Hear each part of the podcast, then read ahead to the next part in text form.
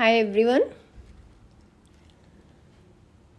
Pride and Prejudice जो कि जेन ओस्टीन के द्वारा लिखी गई है, उस उपन्यास के वॉल्यूम टू और चैप्टर वन को सुनते हैं मिस बिंगले का पत्र आया और यह संशय दूर हो गया कि इस शीत ऋतु में मिस्टर बिंगले नेदरफील्ड आएँगे साथ में यह भी लिखा था कि उन्हें अफसोस है कि वे अपने मित्रों से मिलकर ना आ सके। जेन की उम्मीद खत्म हो गई। बाकी के पत्र में मिस डार्सी की तारीफ़ और उसके भाई से बढ़ते हुए अंतरंगता का ज़िक्र था।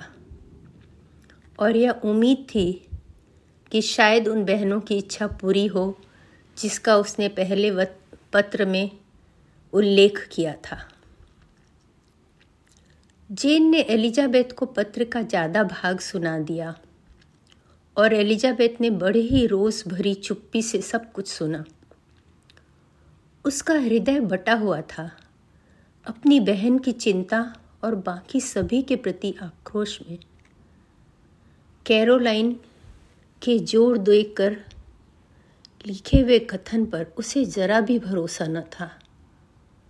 किंतु फिर भी वह बिंगले के बारे में थोड़ा क्रोध और नफरत के बगैर नहीं सोच पा रही थी, क्योंकि उसके स्वभाव की सरलता और दृढ़ता की कमी के कारण उसके दोस्त उसे वहाँ रोकने में सफल हो रहे थे, जिसमें उसके खुद की खुशी का बलिदान हो रहा था।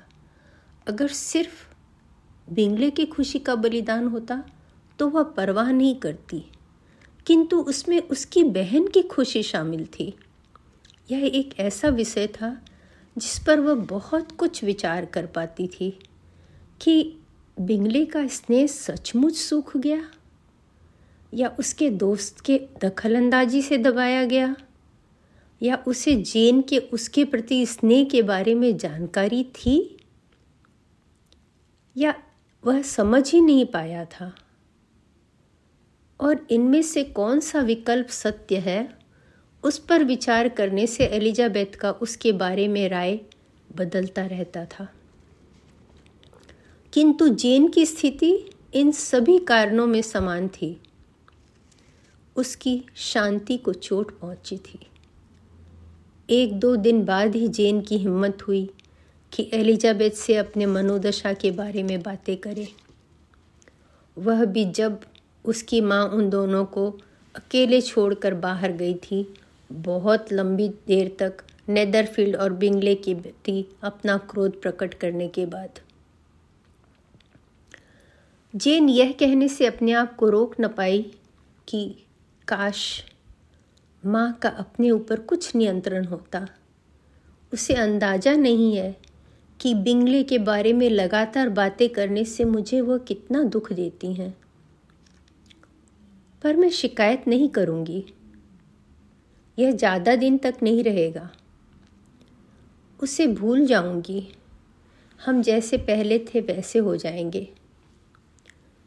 एलिजाबेथ ने अपनी बहन की ओर आश्चर्यजनक चिंता भरी नज़रों से देखा, किंतु कुछ न बोली।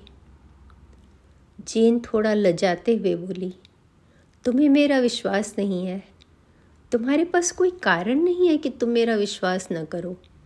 वह मेरी यादाश्त में, मेरे परिचितों में सबसे ज़्यादा सुशील और प्रिय युवक रहेगा। किंतु बस इतना ही।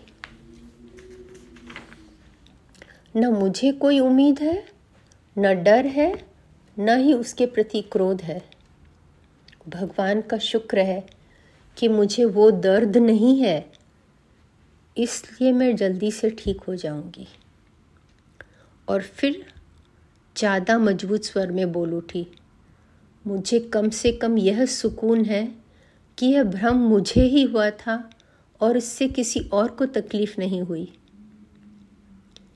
मेरी प्रिय जैन, एलिजाबेथ विस्मय से बोल उठी, तुम बहुत ज़्यादा अच्छी हो। तुम्हारे स्वभाव की मधुरता और निष्पक्षता देवता के स्वरूप है। मुझे नहीं पता कि तुमसे क्या कहूँ। मुझे लगता है कि मैं तुम्हें कभी भी न समझ पाई, न इतना प्यार किया जितना तुम, जिसके योग्य हो। जेन ने बेसब्री से ऐसे किसी असाधारण गुण के होने से, गुण के होने को अस्वीकार कर दिया और अपने बहन के स्नेह की प्रशंसा करने लगी। नहीं, एलिजाबेथ ने कहा, यह उचित नहीं है। तुम दुनिया में हर किसी के बारे में आदरपूर्ण सोचती हो। और मैं किसी के बारे में कुछ बुरा कहूँ तो तुम परेशान हो जाती हो। मैं तुम्हारे बारे में सोचती हूँ कि तुम सबसे अच्छी हो तो तुम उसका विरोध करती हो। तुम्हें जो सबके लिए अच्छा सोचने का विशेषाधिकार है, उसमें मेरे अतिक्रमण से परेशान न हो। बहुत कम लोग ऐसे हैं जिन्हें मैं प्यार करती हूँ, और उनसे भी कम लोग ऐसे हैं जिनके बारे में मैं अच्छा सोचती हूँ। मैं जितना दुनिया देखती हूँ, उतना असंतोष होता है मुझे। हर दिन मनुष्य के चरित्र की असंगति पर विश्वास बढ़ता जाता है और योग्यता और विवेक पर उसका निर्भर करना इतना कम है। मैं इन दिनों दो ऐसे वाक्यों से वाकिफ हुई हूँ, जिसमें एक के बारे में मैं कुछ न कहूँगी और दूसरा है चार्लोट की शादी। वह अविश्वसनीय है, हर दृष्टि से पूर्णतः गैर जिम्मेवार और कहने योग्य ही नहीं है। मेरी प्रिय लीजी, ऐसी भावनाओं को जगह न दो, वे तुम्हारी खुशियों को नष्ट कर देंगी। तुम भिन्न परिवेश और प्रकृति को छूट नहीं दे रही हो। मिस्टर कोलिंस की इज़्ज़त और चार्लोट के विवेकशील व स्थिर चरित्र के बारे में विचार करो। याद रहे, वह एक बड़े परिवार से है। जहाँ तक संपत्ति का सवाल है यह बहुत ही पसंद करने योग्य विवाह है। और विश्वास करो, सभी की खुशी के खातिर कि वह कोलिंस के प्रति लगाव और आदर महसूस कर पाए। तुम्हें खुश करने के लिए मैं कुछ भी विश्वास कर लूँगी। किंतु ऐसे विश्वास से किसी का भी कल्याण न होगा। अगर मैं यह सोच पाती कि चार्लोट को उससे ज़रा भी लगाव है तो मैं उसकी समझ के बारे में बहुत निराश होती, जितना कि आज मैं उसके दिल के लिए निराश हूँ। मेरी प्रिय जेन, मिस्टर कोलिंस एक आडंबरपूर्ण, अभिमानी, संकीर्ण दिमाग के मूर्ख इंसान हैं। तुम्हें भी पता है कि वे हैं, और तुम्हें इसलिए यह समझना चाहिए कि जो स्त्री उससे शादी करने का सोच रही है, वो उचित ढंग से सोच नहीं सकती है। तुम्हें उसका बचाव नहीं करना चाहिए, भले ही वो चारलोट ही क्यों ना हो। सिर्फ़ एक इंसान के कारण तुम ईमानदारी और सिद्धांतों के विरुद्ध मुझे या खुद को बहलाने की कोशिश न करो कि स्वार्थता में विवेक है और खतरे की असंवेदनशीलता में खुशी की सुरक्षा है। मैं सोचती हूँ, तुम्हारी भाषा दोनों के प्रति बहुत कठोर है, जेन ने कहा। मैं आशा करती हूँ कि तुम अस्वस्थ हो जाओगी जब दोनों को साथ में खुश देखोगे। अब इसे जाने दो। तुम और भी कुछ बता रही थी। तुमने दो वाक्यों का ज़िक्र किया था। मैं तुम्हें गलत नहीं समझ रही हूँ, किंतु मैं तुमसे अनुरोध करती हूँ। कि तुम मुझे दुख न दो यह सोचकर कि वह व्यक्ति दोषी है और वह तुम्हारी नज़रों में गिर गया है। हमें हमेशा यह सोचने को तैयार नहीं रहना चाहिए कि किसी ने जानबूझकर हमें दुखी किया है। हम लोगों को यह उम्मीद नहीं रखना चाहिए कि एक जीवंत युवक हमेशा चौकस और संभल कर रहे। अक्सर और कुछ नहीं, अपना अभिमान ही हमें धोखा दे देता है। औरतें प्रशंसा को और ज़्यादा अर्थपूर्ण समझ लेती हैं। जेन ने कहा, एलिजाबेथ कह उठी, और युवक चाहते हैं महिलाएँ ऐसा ही समझें? जेन ने कहा, अगर वे जानबूझकर ऐसा करते हैं तो यह न्यायोचित नहीं माना जा सकता। किंतु मैं नहीं सोचती हूँ कि दुनिया में इस तरह की सोच के लोग हैं जैसा कि कुछ लोग कल्पना करते हैं।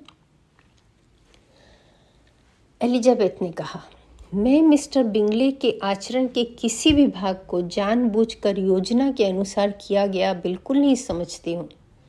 किंतु बिना किसी योजना के भी गलत करना, किसी को पीड़ा पहुँचाना, गलतियाँ हो सकती है, तकलीफ़ हो सकता है, विचारहीनता और दूसरे की भावनाओं के प्रति लापरवाही और दृढ़ता की कमी से भी ये सब कुछ हो सकता है। तुम इनमें से कौन सा आरोप लगा रही हो मिस्टर बिंगले पर? अंतिम वाला। अगर मैं अपनी राय देने लगी उन लोगों के बारे में, जिन्हें तुम आदर से देखती हो तो तुम्हें दुख होगा, इसलिए मुझे चुप रहने दो। एलिजाबेथ ने कहा तो तुम दृढ़तापूर्वक कहती हो, उसकी बहनें उसे प्रभावित करती हैं? जेन ने पूछा हाँ उसके दोस्त के साथ मिलकर एलिजाबेथ का जवाब था, मैं इसका विश्वास नहीं कर सकती, जेन ने कहा। वे लोग क्यों उसे प्रभावित करना चाहेंगे? वे तो उसकी खुशी की कामना करेंगे, और अगर वह मेरे इससे स्नेह रखता है तो कोई भी युवती उसे न पा पा सकेगी। तुम्हारी पहली सोच गलत है, एलिजाबेथ ने कहा। उसकी खुशी के अलावा भी वे बहुत चीज़ों की कामना कर सकती हैं। वे इस बात की कामना कर सकती हैं कि उसकी संपत्ति और महत्व में बढ़ोतरी हो। वह यह भी कामना कर सकती हैं कि वह एक ऐसी लड़की से शादी करे जिसके पास संपत्ति, महत्वपूर्ण संबंध और गर्व हो। इसमें कोई शक नहीं है कि वे चाहती हैं वह मिस डार्सी को चुने। जेन ने कहा किंतु यह बेहतर भावनाओं के कारण भी हो सकता है। वरन कि तुम जैसा सोचती हो। वे लोग उसको मुझसे ज़्यादा लंबे समय से जानती हैं। इसमें कोई आश्चर्य नहीं है अगर वे उसे ज़्यादा प्यार करें। किंतु उनकी जो भी इच्छाएँ हों, इस बात की संभावना बहुत कम है कि वे अपने भाई की पसंद का विरोध करें। कोई बहन ऐसे कैसे छूट ले सकती है? अगर कुछ बहुत ही निंदनीय न हो तो? अगर वे सोचती हैं कि वह मेरे प्रति स्नेह रखता है तो वे हमें अलग करने की कोशिश नहीं करेंगी। और वह सच में स्नेह रखता है तो वे सफल भी न होंगी। तुम इस स्नेह का अनुमान करके, कल्पना करके सभी के व्यवहार को अप्राकृतिक और गलत समझती हो, और मुझे सबसे ज़्यादा तकलीफ़ देती हो। मुझे इस बात की कोई शर्मिंदगी नहीं है कि मैंने गलत समझा। यह तकलीफ़ कम है उस तुलना में कि जो बुंगले और उसकी बहन के बारे में बुरा सोचने से मुझे लगता है। एलिजाबेथ ने कोई जवाब नहीं दिया। इसके बाद दोनों के बीच शायद ही मिस्टर बिंगले के नाम का उल्लेख भी हुआ। मिसेस बेनेट हर दिन दुखी होती रही कि मिस्टर बिंगले वापस नहीं आ रहे हैं और एलिजाबेथ ने हर दिन उन्हें कारण समझाने की कोशिश की, किंतु वे कभी भी उसको स्वीकार नहीं कर पाए। एलिजाबेथ, जिसे खुद अपनी बात पर विश्वास न था, माँ से कहती रही कि मिस्टर बिंगले का जैन को पसंद करना एक सामान्य बात थी और जब वे उससे नहीं मिल रहे हैं तो वह स्नेह खत्म हो गया है। वह हर दिन यही कहानी दोहराती रही।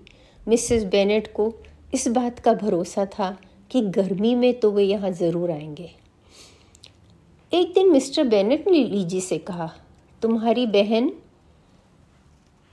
ने प्यार में दुख पाया है।